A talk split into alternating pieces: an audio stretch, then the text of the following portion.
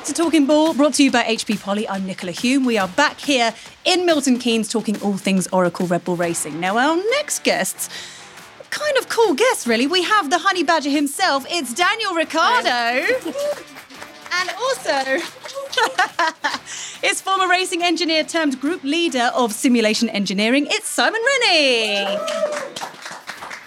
Thank you for coming, guys. Thank you. You are allowed to speak. Yeah. How are you both? Good. Very well. Yeah. yeah, we're good. I, I, um, well, yeah. It's uh, firstly, this year's been really fun for many reasons, but working with with Simon again. You know, most most of my year so far has been been sim running, and uh, that's just been myself, Simon, and uh, another fella, Jamie, in a room locked together for like nine hours a day. That's nice. It's Cozy. actually really good. Yeah, we've we've able been able to bond. We haven't bonded in a while, so it's been emotional for me. I mean, Simon, you've gone full blown deadpan, very serious face here. That is Simon to a T. That is, yeah, that's how it goes, isn't it? Because you've known you've known each other for a while. Obviously, you were you were working together back in 2014. That was when you first started working together, right? Yeah, I think we also worked together. I think you did a test, didn't you, in 2013? That was the first time. And I yeah. was I was working with Mark Webber at the time, and then Daniel had a bit of a go for was it young driver test or something like that. I mean, you seem to have a, like a really nice working relationship. Is there also a nice sort of friendship relationship afterwards, like pop down the pub for a pint kind of friendship going on? Yeah. Yeah, probably. So, this is why, like, people that maybe don't know Simon, they're probably like, I don't know, does does he actually like Daniel? He seems he doesn't seem that excited, but that's I think in a way why we why we actually got on so well initially is because he's like he's quite like tough to crack, but when when like you do, he's just he's like getting a laugh out of Simon feels like you've won a race. So it's pretty good. Um, but we we actually have a lot in common, you know. So you know when we were when we used to be here together, you know, some sim sessions, you know, if we um kind of arranged our day well enough, would maybe fit when we finished, would go and do some like mountain biking together or, or do some things together like that. Um, so yeah, we we definitely get on outside of you know the racing office as well. And I have to say, it's it's very nice to have you back here at Red Bull because it seems. I mean, you've become a bit of a Red Bull legend. Then you sort of went off, did a bit of driving elsewhere. You know, we don't have to mention them. It's fine. Let's talk about the Red Bull stuff. How does it feel to be back here, where it maybe feels like home for you? Do you feel more settled? Feel more comfortable? I do. I really do. And, you know, that's, it's not even, it's not a knock on like the last few years or anything. You know, I was certainly, um, I think the way I am, I always try and, um, yeah, make a place feel as comfortable as possible. And, um, you know, I, I do enjoy working with people. So I, I felt like I've always been able to, to maintain a relatively good environment around me, but there's obviously levels to that. And this this is certainly one that yeah has been like unmatched for me. And i think coming back into it you know kind of four or five years on made me realize just how special it is to me and how much yeah like a lot of good memories and stuff. But yeah just kind of that connection to as you mentioned like home. It's it's uh it's quite a powerful word you know i think like a sense of belonging to somewhere or someone is is really strong so that's that's what I feel. And you know, coming back here as well, it was very evident. Everyone was so warm and welcoming, and um, yeah, it's as I said, like even you know, like working with Simon, it's it's kind of like we just we got back. You know, we how do you say you got where we left off? What am I? Picked what's the word I'm left- missing? Picked up, Yeah. yeah, picked up where we left off. So that kind of feeling of familiarity as well. Um, I think that's kind of proven that this place does feel right for me. Well, here's the thing. So we had um, Christian Horner on the podcast, and we spoke about you. I don't know if you listened. I hear that you're a massive fan of this podcast. Um, but uh, he was speaking about how different you were when you did come back. That when you were at McLaren, you had lost a bit of weight. You were driving differently. So did you just feel like you kind of came back to Red Bull and you just set off running? Felt like everything was back to normal again. Yeah, like I the fir- the first day, I remember like coming into the sim. I was yeah, I was for sure very excited to be back, you know, here in Milton Keynes. But for sure I was a little bit, yeah, like apprehensive yeah. or a bit, uh, yeah, I, you know, my, for sure, like my confidence had been knocked about the last, you know, 12, 18 months. And, um, yeah, it's, look, when you're, I think when you're trying to be the best in the world at something, for sure, you're going to have it's you know ups and downs and some days you're going to think you're invincible and other days you won't. So i think there was just a bit of a consistency the last little bit where um yeah i, I no longer felt uh let's say invincible or, or awesome but of course there was still a bit of apprehension in terms of oh, i need to i need to drive the car. I need to make sure that yeah it's it's everything i remember it to be. And uh, unfortunately it was, and and then everything kind of just skyrocketed from there, and I, I I started feeling like myself, and even people around me, you know, outside of the racing world, were were kind of saying. These are their words, so I'm not saying I'm talking about this about myself, but like you're, you're, glowing, like you you look great again, like you look uh, a bit more weightless, and I'd put on weight, my aura was weightless in a good way. yeah.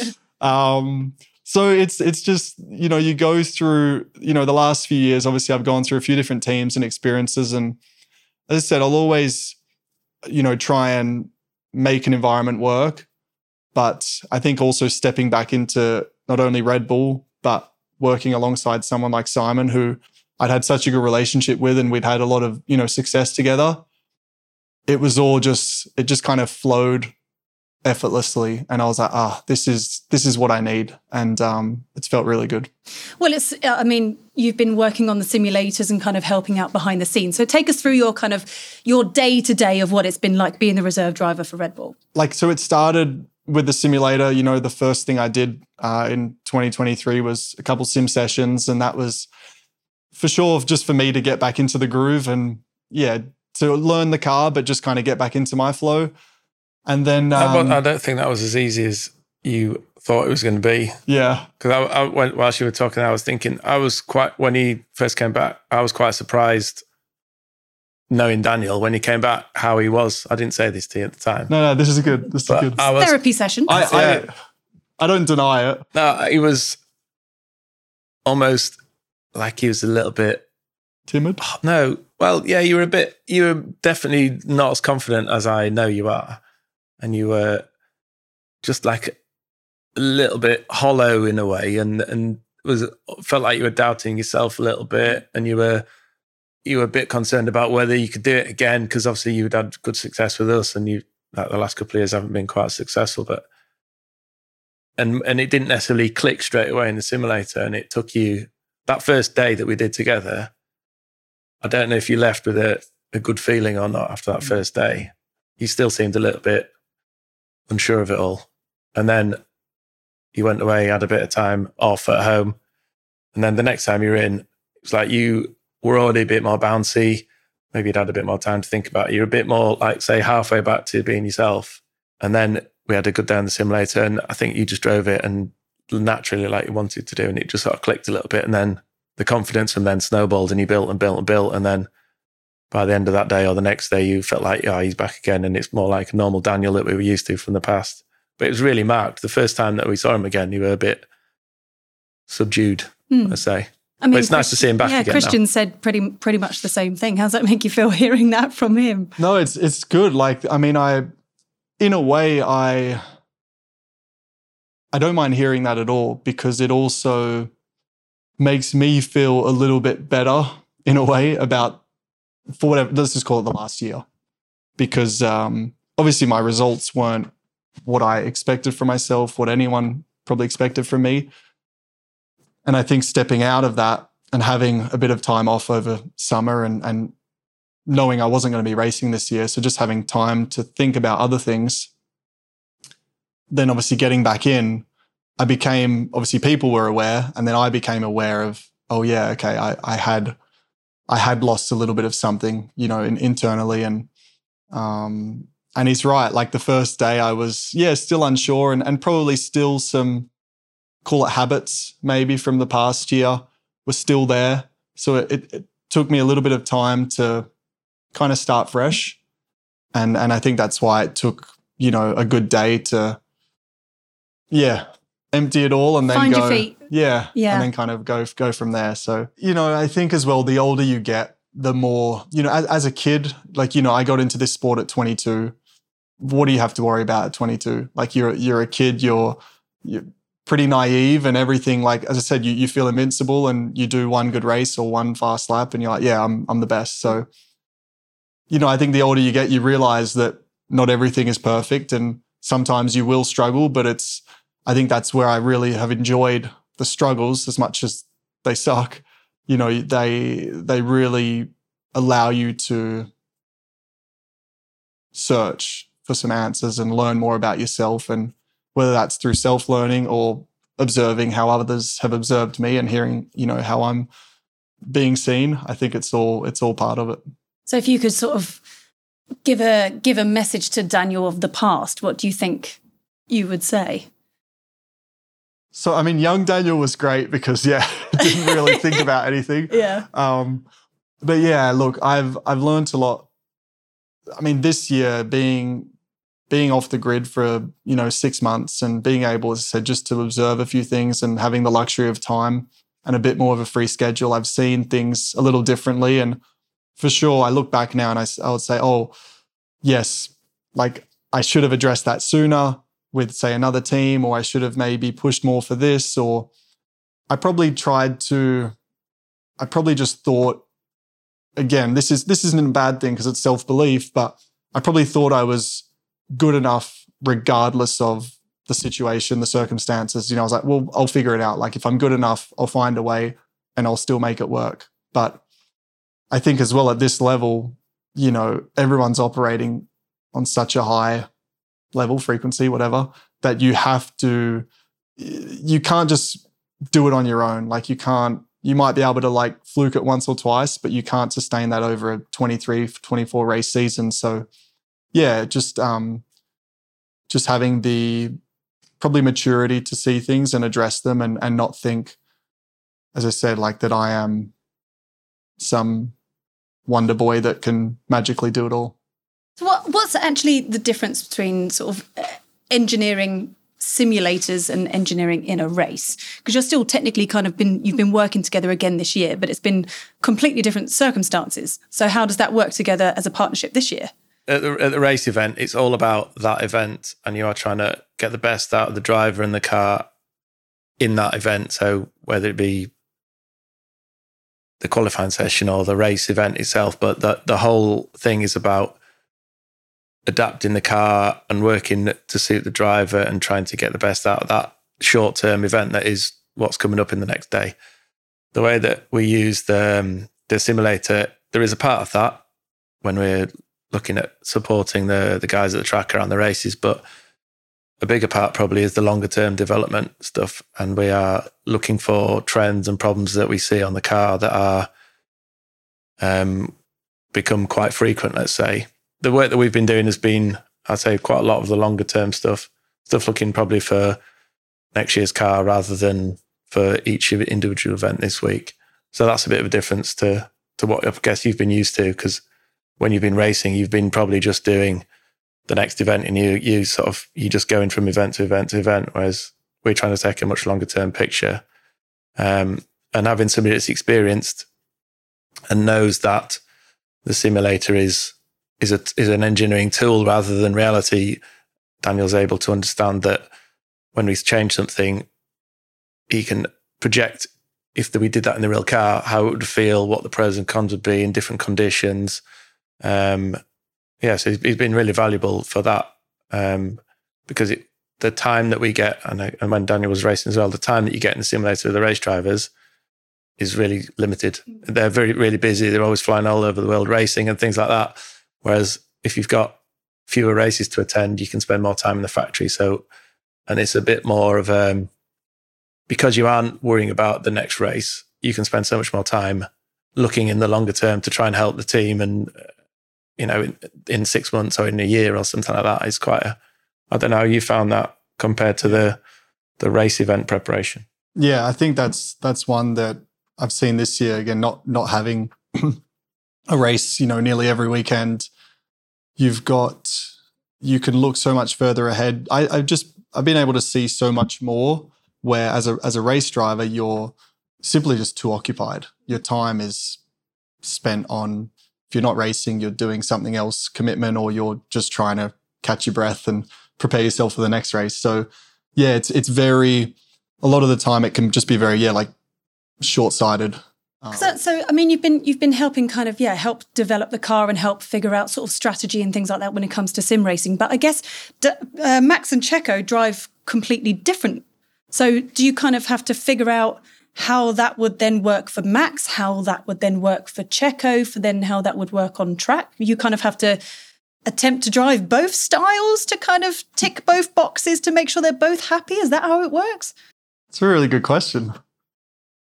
There is a bit we of don't that. know the answer. No, is but it? there- it's good. It's, it's good. Well, he might It's not. good. There is a bit of that. So, but I don't think it's necessarily drive the drivers that drive the simulator drive in a different way to replicate each of the drivers. We they try to tend to drive naturally or what the way that it will work for them. But sometimes, if we are say we're working around a race event, uh, we will look at what both cars have done in the practice session. We will then correlate and tune the tune the car on the simulator to to give the same balance as it did on the track. Sometimes that needs little bits of tweaking of things here and there, but generally it, it's not that different. But what we are aware of is that if the drivers drive the same car, they might have different limitations of one might like the balance, one might not like the balance, but even though the car's are the same. So we are just more aware that things that we are testing are trying to push the balance in a certain direction. Then that might be the wrong way for one of the drivers, but it might be the right way for the other driver. So I think we would be more, rather than getting our drivers to drive differently, it would be more the recommendations that we make to the track are targeted for one driver, the other driver, knowing that we've had a result that we've seen on the simulator. That it, when you listen to the driver's limitations at track, you know that okay, this is going to be good for you. You won't like this. It, it's more the feedback that gets sent the other way is is more targeted rather than the driver doing anything different on the simulator. Uh, Daniel, what's your relationship like with Max and Checo? it's good. I I've I've really enjoyed just being being there at the track and kind of as I said because I haven't been in a race seat, you know, I'm I'm there with no competitiveness in terms of you know like normally your teammate is like your first competitor. So I'm just there like observing both, trying to assist if I can, also learn from them. You know, like no driver's perfect. I think we we can always learn um, from someone, or whether it's driving, whether it's communication. There's always something. Um, tone of voice, all these things. So yeah, that's been really good. Obviously, Max, I I you know was teammates with for quite a few years, and um, yeah, I think like I mean, look, we always had a pretty good time when we were teammates together and had a laugh, but I think even more so the last few years we've we've got on um, really well, and I think as well, I I admire Max for let's say always I think his approach to racing, but also after the success he's had, particularly the last few years, his kind of unchanged personality, mindset, whatever. Like he he hasn't really been affected by the success, and it's easier said than done. And I, uh, you know, I think that's, uh, yeah, just certainly at this level, I think admirable. And then Checo, we joined F1 actually at the same, both in 2011. So we've had a, a very similar length career. And um, yeah, it's been cool. I mean, I've equally, I've, I've had, I've done a helmet swap with Checo. So I've, I've always got on well with him as well.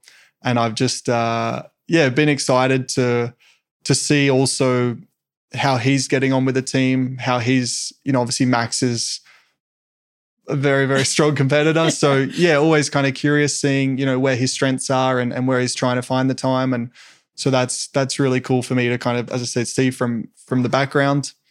And I think as well, like, you know, before Checo got the Red Bull seat, there was question marks like, is he is he going to be on the grid that year? And, you know, so to kind of see him um I don't want to, I wouldn't go as far as saying like resurrect his career, but to yeah, to come back in like a big way. Um, I think it's a it's a cool story as well. I think as well, I, I'm going to say this on behalf of fans.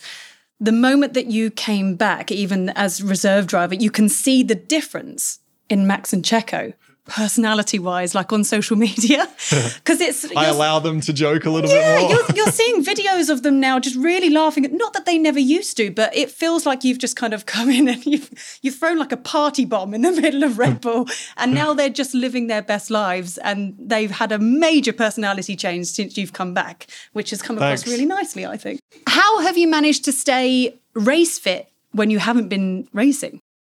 It- you know what? That was a big assumption that he has. Are you race So- fit? Is the question? yeah, I'm I'm good enough.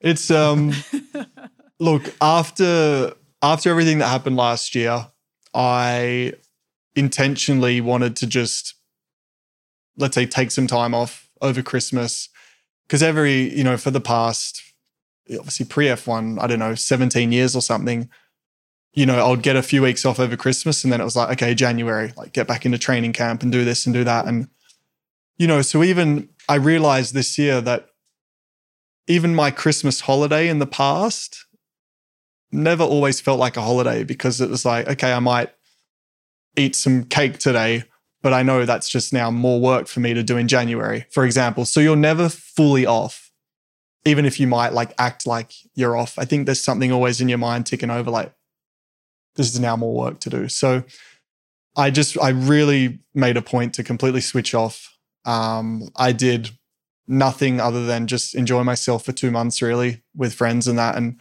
I'm like, I'm not, I'm still an active person. So, you know, I still like go out with mates and ride dirt bikes or, you know, so I'm not like sitting on the couch for two months. But yeah, I did like no specific training or anything like that. And you had cake. and I had cake Nice. lots of it. Um, but it was also so that was I also just kind of needed that for like just headspace and just to say like just switch off and not have not necessarily have like a target for anything, just to just to be a bit kind of chilled for a while. But then I got to like February and I was like, all right, I've kind of chilled enough. I kind of want to do something again. I said I am naturally like just an active outdoors person. So uh yeah, I just started kind of doing a bit of training if I felt like it. And then I started to just enjoy it and get back into the swing of it. And then obviously coming back on the simulator. And then I was told I was going to do the test in July. So it's like, okay, I, I got to get my neck harness back Yeah. out and start making sure my neck doesn't fall off. So yeah, I, I I just built it up, but it was it was always just like on my terms, which still felt really nice. And I was waking up in the morning and I was like, I want to train today. So it was coming from me. And I think that was a big part of getting back on the grid is I want it to be something that's, you know, internally like screaming at me. And that goes from, yeah, the training, all, all this, you know, the the motivation side of things. I I was like, if someone's telling me to do it, I'm not getting the answer. So that's what happened naturally. And here we are. So I'm training again. I feel pretty good. Um, but I drove a car yesterday Can we talk about that? and yeah, like, you know, you can train as much as you want. It'll help, but nothing can prepare you for an F1 car. Mm. Like in terms of there's nothing we can do that gives us, you know, five Gs multiple times a lap. Um, so yeah, I am pretty stiff today. I feel like I, I can move my neck. I'm not, I'm not like this yet. So we, we do have yeah. to mention for those listening and for those watching, the, the day that we're recording this, yesterday you were at Silverstone, you were doing the Pirelli tyre test. And yeah, you got back on the track, back in a race car for the first time in a while. So I'm not surprised that your body is sore. And also today is the day after a, a very big announcement yesterday that you are going back on the grid. Mm-hmm. How do you feel? Um, Ready? physically or all of the things. Um, yeah, I look. It's it's been like slowly brewing this year. You know, my my desire to get back on the grid, and uh, as I said, like all these things. You know, that that internal kind of motivation has has come back, and I think the sim, you know, doing well on that was already a bit of a, a spark, and I was definitely getting the feeling back. So I think getting in the car was kind of the last box I needed to tick to make sure that yeah, I, I not only could still do it, but still enjoyed doing it. Um, and I had a blast yesterday. Um, I felt like I got up to speed relatively quickly, and everything I really wanted to get out of the test, I did. So, um, yeah, then it was like, all right, mate, well, you're going to race in less than two weeks' time in AlphaTauri. So that's that stuff also excites me. Like that's just that's Red Bull. You know, that's how they operate. It it reminds me of how it was. You know, back when I was a junior driver, and you know, you my first ever F1 race. You know, I, I got a call from Helmut a week before the race. Oof, and, really? and even that, I wasn't expecting it to be with HRT. Like it was all just so.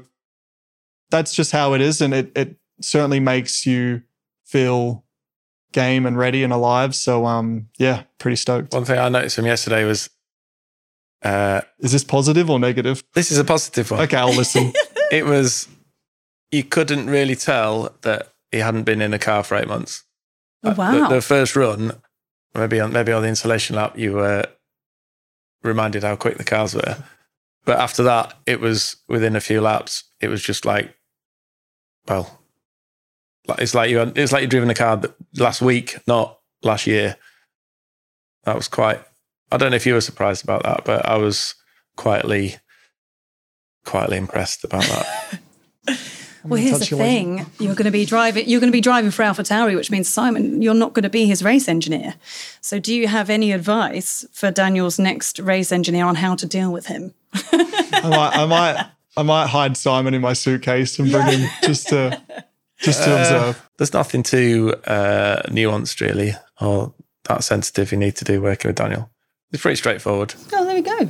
Straightforward guy. Uh, and I, I like to think what I've learned as well the last few years and working in different environments and so like being away from it for the first six months this year and just seeing a little bit more from a different lens. I, I feel like I can also take that like knowledge now into into back into a race seat and yeah, um, I think I've just got more awareness, which will be good. So here on Talking Bull, we have a thing called uh, 100 objects. So every guest that we have come in will bring in an object or something that means something to them throughout their time at Red Bull. And I have noticed we've had this whole conversation while there's been a trophy sat on the table in front of me. So I'm assuming this is the trophy you've brought in uh, that means something to the both of you. Am I right? Simon brought in the trophy. I brought in a Red Bull. Oh yeah, nice. I haven't had free. I haven't had free Red Bull in a few years, so. There's a fridge in every room here at the factory. It's awesome. So much Red Bull, it's crazy. Talk, talk us about the emotions and everything behind the trophy. This was a pretty good day in our uh, in our time together. It reminds me a little bit of the bad day that we'd had two years previously, where we were on pole position, leading the race, and then uh, we managed to not quite deliver and win the race in the end. So that that was a sad day, finishing second. Um, and you don't get. It's really hard to win a race. It's very hard. We're obviously winning a few at the moment, but so many things have to go right to be able to win a race. And I think that time in 2016 was a good indication that if just one thing goes wrong, then it's gone because everyone else is very good and everyone else is trying really hard to win a race. And you have to do everything perfectly to win a race. This year, 2018, was going very well. Uh, through practice sessions and qualifying, we were quick, stuck it on pole again, which was good, which is a hard thing to do in Monaco. Uh, and then the start of the race was going really well. We were looking after our tyres. Uh, we had learnt from the past and had decided that we were going to wait to pit from the lead when we wanted to, to cover the people rather than being uh, proactive, which was good. And then I think it was lap 28 of the race. It was. Daniel came on the radio, said, uh, I've got a bit of a problem. And uh, we'd basically broken the, or that we had a problem with the MGU-K, which is a significant loss of power that you get from the engine. But more than that is normally if something is broken, it normally is going to drag something else on the car down with it. And I was fully expecting within a lap or two that the whole car was going to grind to a stop because there was bits of metal going around in the oil and things like that. And it's that's obviously not very good. This is where it helps being naive Oh, okay. I was like, oh, this is a problem, but I wasn't like, I didn't know it could have been as big a problem as that. Yeah. So, oh. This So we- is good. So the panic Sometimes was ignorance with you and not with Daniel. No, I don't think there was any panic. It was more of a, all right, it was just a realization that, oh, well, this one, but we're going to just retire from li- winning this race, from leading this race. Um, and I think it took you a little bit of time to, I mean, you were driving well at the time and you were, but when you lose 160 horsepower from your engine, it's quite difficult to keep anyone, anyone else behind you. And you had uh, Vettel not very far behind. And uh, over the next couple of laps, there was lots of discussions in the on the engineering channels about how we're gonna what we're gonna do to try and get through this and mitigate against it. Because when when the um, MGU-K stops working, it means the rear brakes have to do a lot more work and they get quite hot. And normally, again, that would could also be a reason why you don't finish a race because the rear brakes cook. And we managed to do a few switch changes quite quickly within a lap or so. And then after that, I was almost waiting to just wait for Daniel to come on the radio saying, oh, well, this, yeah, his car stopped. But I think that because the brake bounce was quite strange and you were down on power, you had to adapt to drive quite differently in that in those next two or three or four laps. Um, And then Vettel saw I had a problem. So he was like in attack mode. So I was dealing with that and then having all of a sudden a lot of pressure from Vettel trying to capitalize. But then, and then the longer it went on, you know, Vettel caught up quickly and he was all over him. And it, we were just waiting for the moment that he would overtake. After one lap, you think, oh, we got away with it. Two laps, oh, we got away with it. And then the longer it went on, we started to, and nothing broke on the car. We started to think, well, okay, maybe, maybe we might finish. That was my first thing. Or maybe Yeah. we'll finish the race.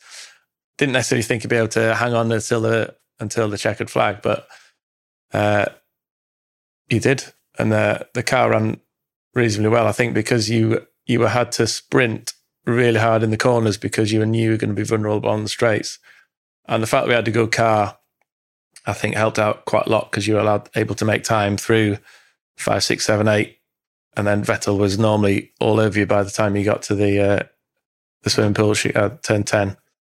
That last fifty laps after the after we had the problem was just most of the time was spent expecting us to fail, and there was a, quite a lot of relief and probably disbelief actually when we actually crossed the crossed the line at the end of the race and he'd won. It was a little bit of a.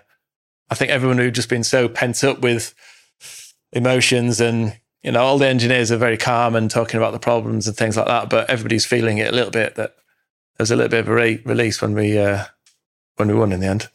Yeah. I think like, and I'm sure like we were all thinking like, not again, you know, like another opportunity to win Monaco. And, and Monaco's special. Yeah. Like it doesn't pay any more points, but it's just, it's special. It's like, uh, yeah, like the Indy 500. From what my, my understanding is, it's it's still part of the calendar. There's no more points to be handed out, but it is just significant.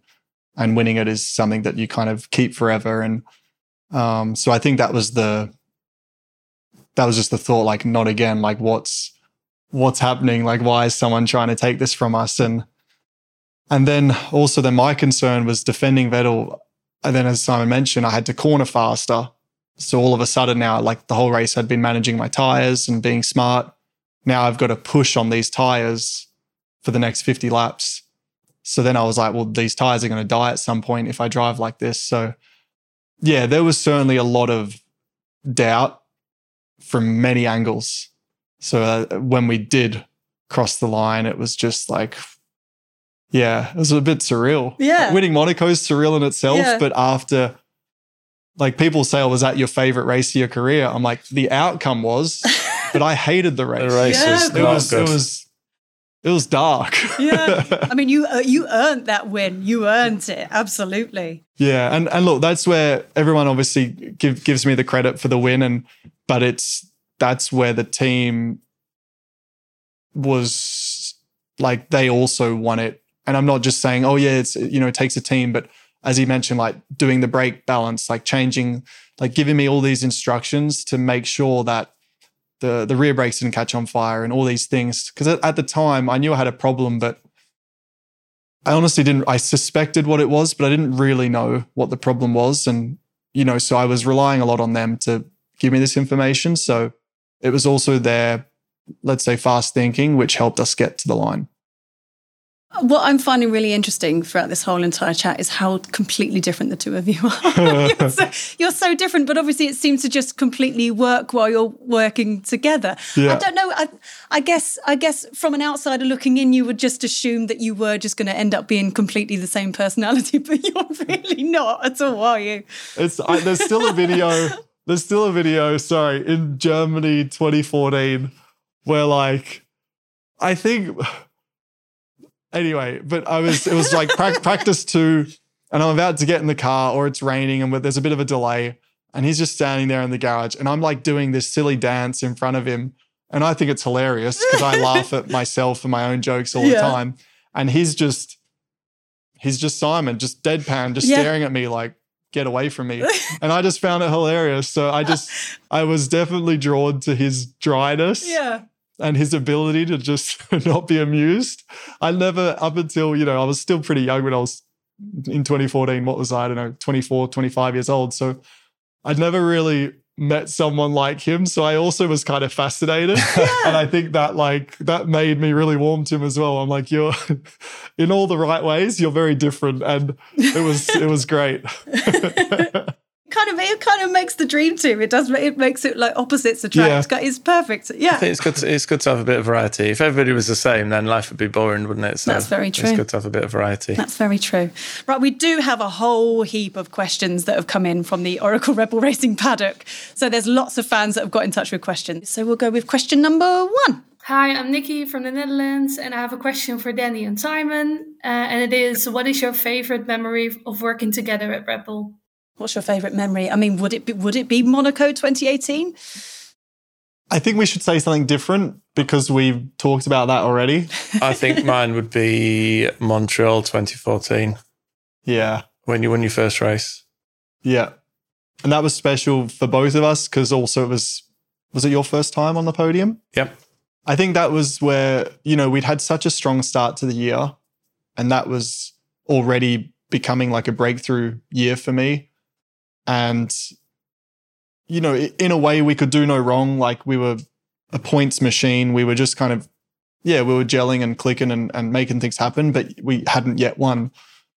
And i think we got to that point where we we both believed we could do it but you need to prove it and make it happen. And that was yeah i think doing that was like also a big relief for both of us because we're like yeah we can do it so it was quite a surreal day. That yeah, just in general, we we weren't necessarily going to win the race on pace, um, but we were there to to pick up the pieces when when other people had problems. But yeah, it was, it was quite unexpected, I would say, at that at that moment at that track, and then to go on the podium as well was well, yeah, it was an amazing experience.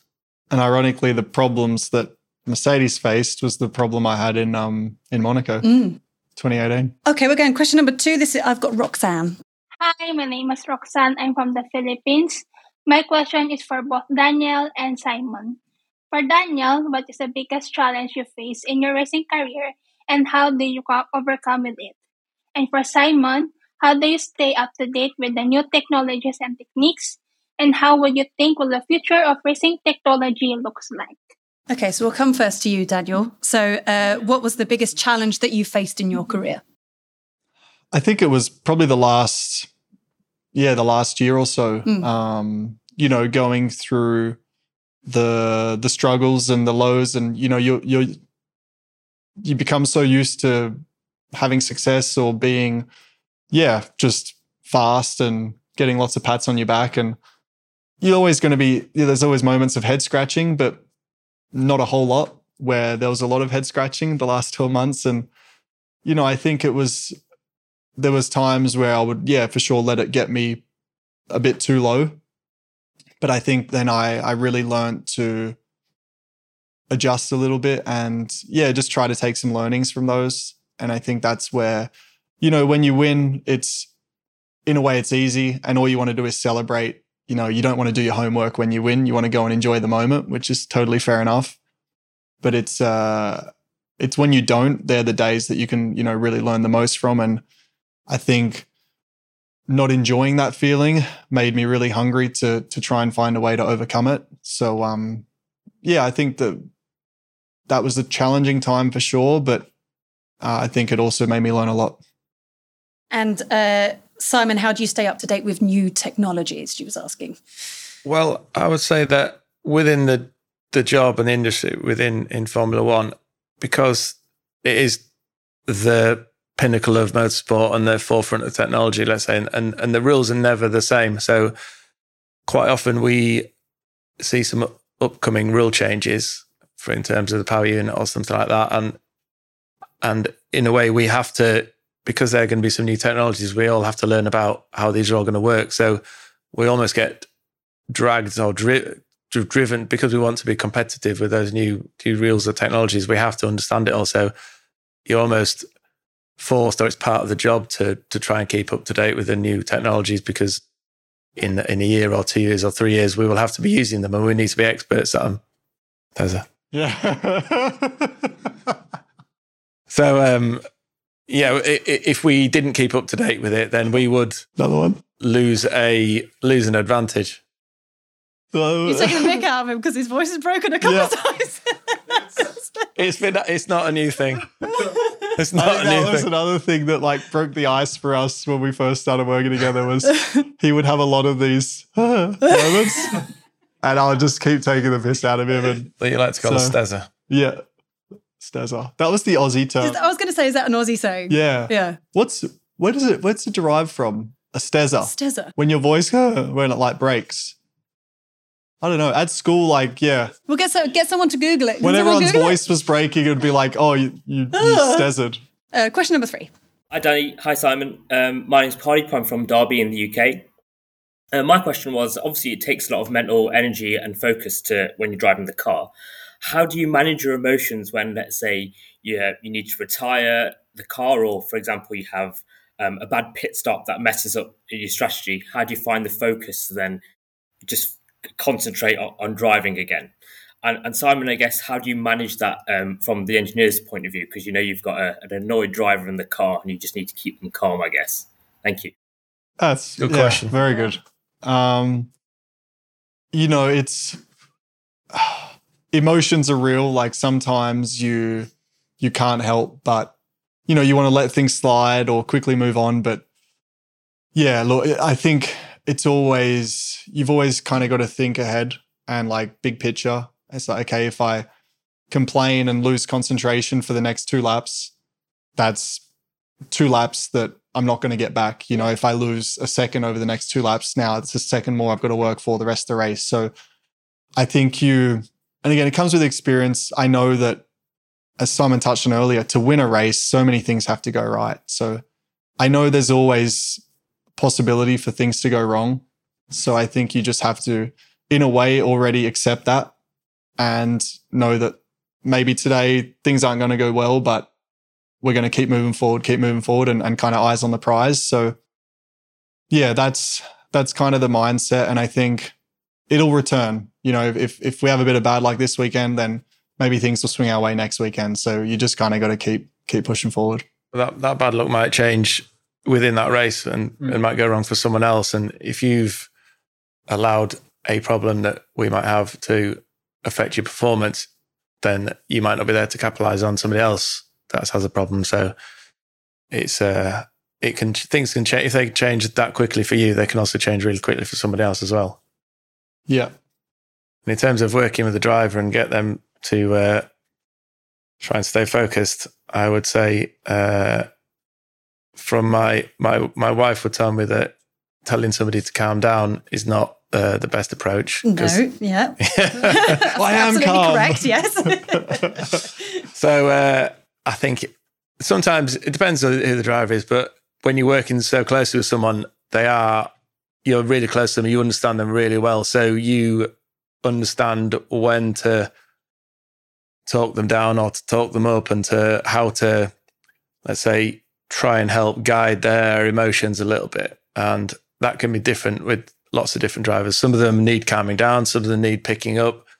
Um, I would say Daniel probably would.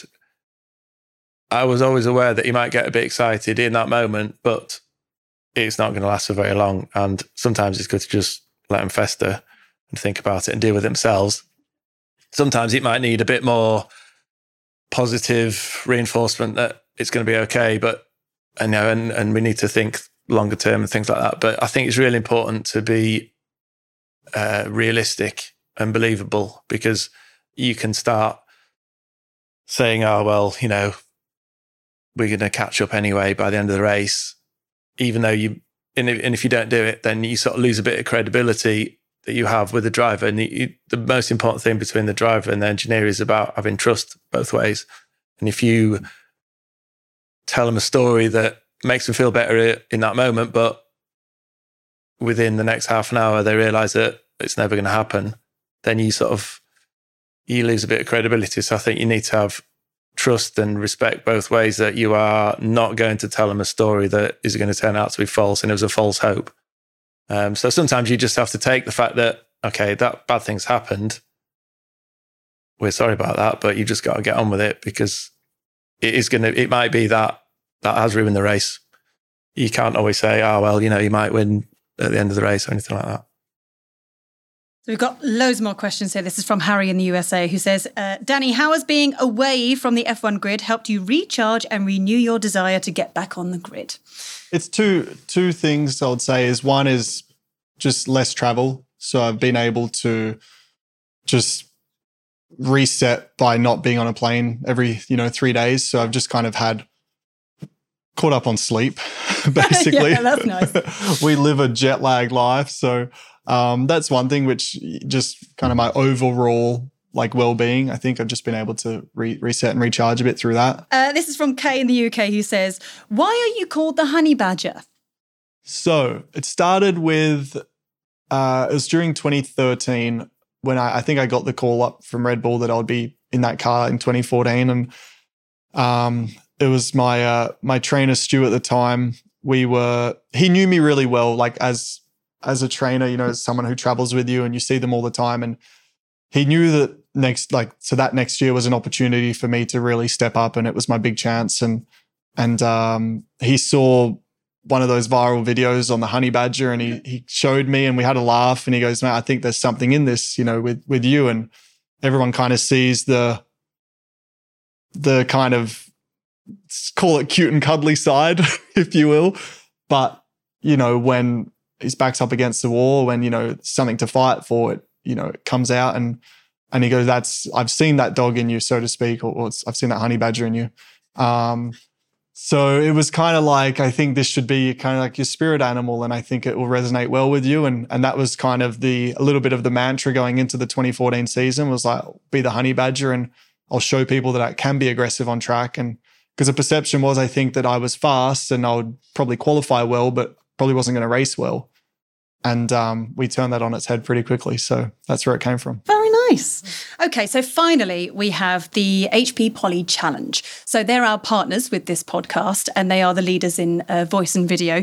And they have sent us some audio. Now, this is a challenge that we've done with many of our guests, and no pressure. But when we had uh, Hannah Schmitz, Anna Groom, and Roseanne Elvin, when they were on, they got four out of four. Uh, and then when we had Ben Waterhouse and Craig Skinner, they got two out of four. So it's going to be a montage of voices of people familiar, people that you have worked with here at Red Bull. I need you to tell me who those four voices are. And it's going to be played out We of the uh. Polysync 20. We got are you this. ready? Here we go. quite small. It was the first time for me. in mixed conditions. Expectations are fairly low. I got three out I of got, those four. I got three quid it again. I didn't. I, I was not prepared. I mean, no for. pressure, but Hannah Schmitz didn't need to hear it a second time. She just absolutely nailed Well, it on the I, first I didn't go. get the second one. I didn't. I wasn't listening for the second one. I was. I was so excited that I knew the first one. All right, Simon needs to hear it again. Play it again. quite small. It was the first time for me. In mixed conditions. Expectations are fairly low.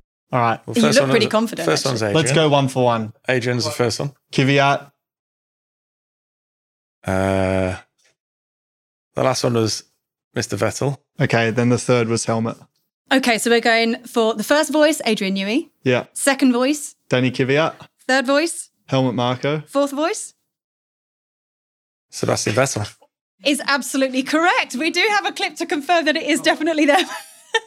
quite small. It was the first time for me. In mixed conditions. Expectations are fairly low. well done. Four out of Wow. four. Four out of four. Congratulations. Although I I, do have to say the girls probably did a little bit better because they only heard it once. So If we're going for once, then we got three out of four. Okay. There was Okay. Kvyat we missed. yeah, fair enough. I want to say a massive, massive thank you for for joining us here on Talking Bull. It's been really brilliant talking to you, Daniel. Good luck with the rest of the season. Go Thank and you. smash it. I want to see some shoeys, please. Yeah, that was, well, if I could, yeah, that'll be good. Simon, I have you like- ever I'm- done a shoey? Uh, Surely you have. I probably have. I can't. I, can't you know what? I don't remember, but I feel like you would have.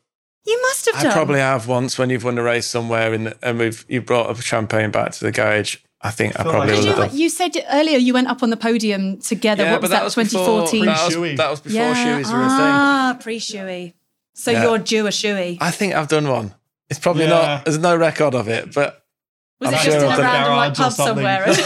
I reckon it was back in the garage when, like, I'd bring maybe the champagne back. I reckon we would have done one, oh, there we go. Okay. Well, thank you so much for joining me. but we should do one again. if you know what I'm saying. I mean, not now. I don't Not now. I. I mean, the Red Bull, yeah, might stain the inside of your shoes, whereas the champagne's a bit. Thank you so much for joining us, and join us next time on Talking Bull.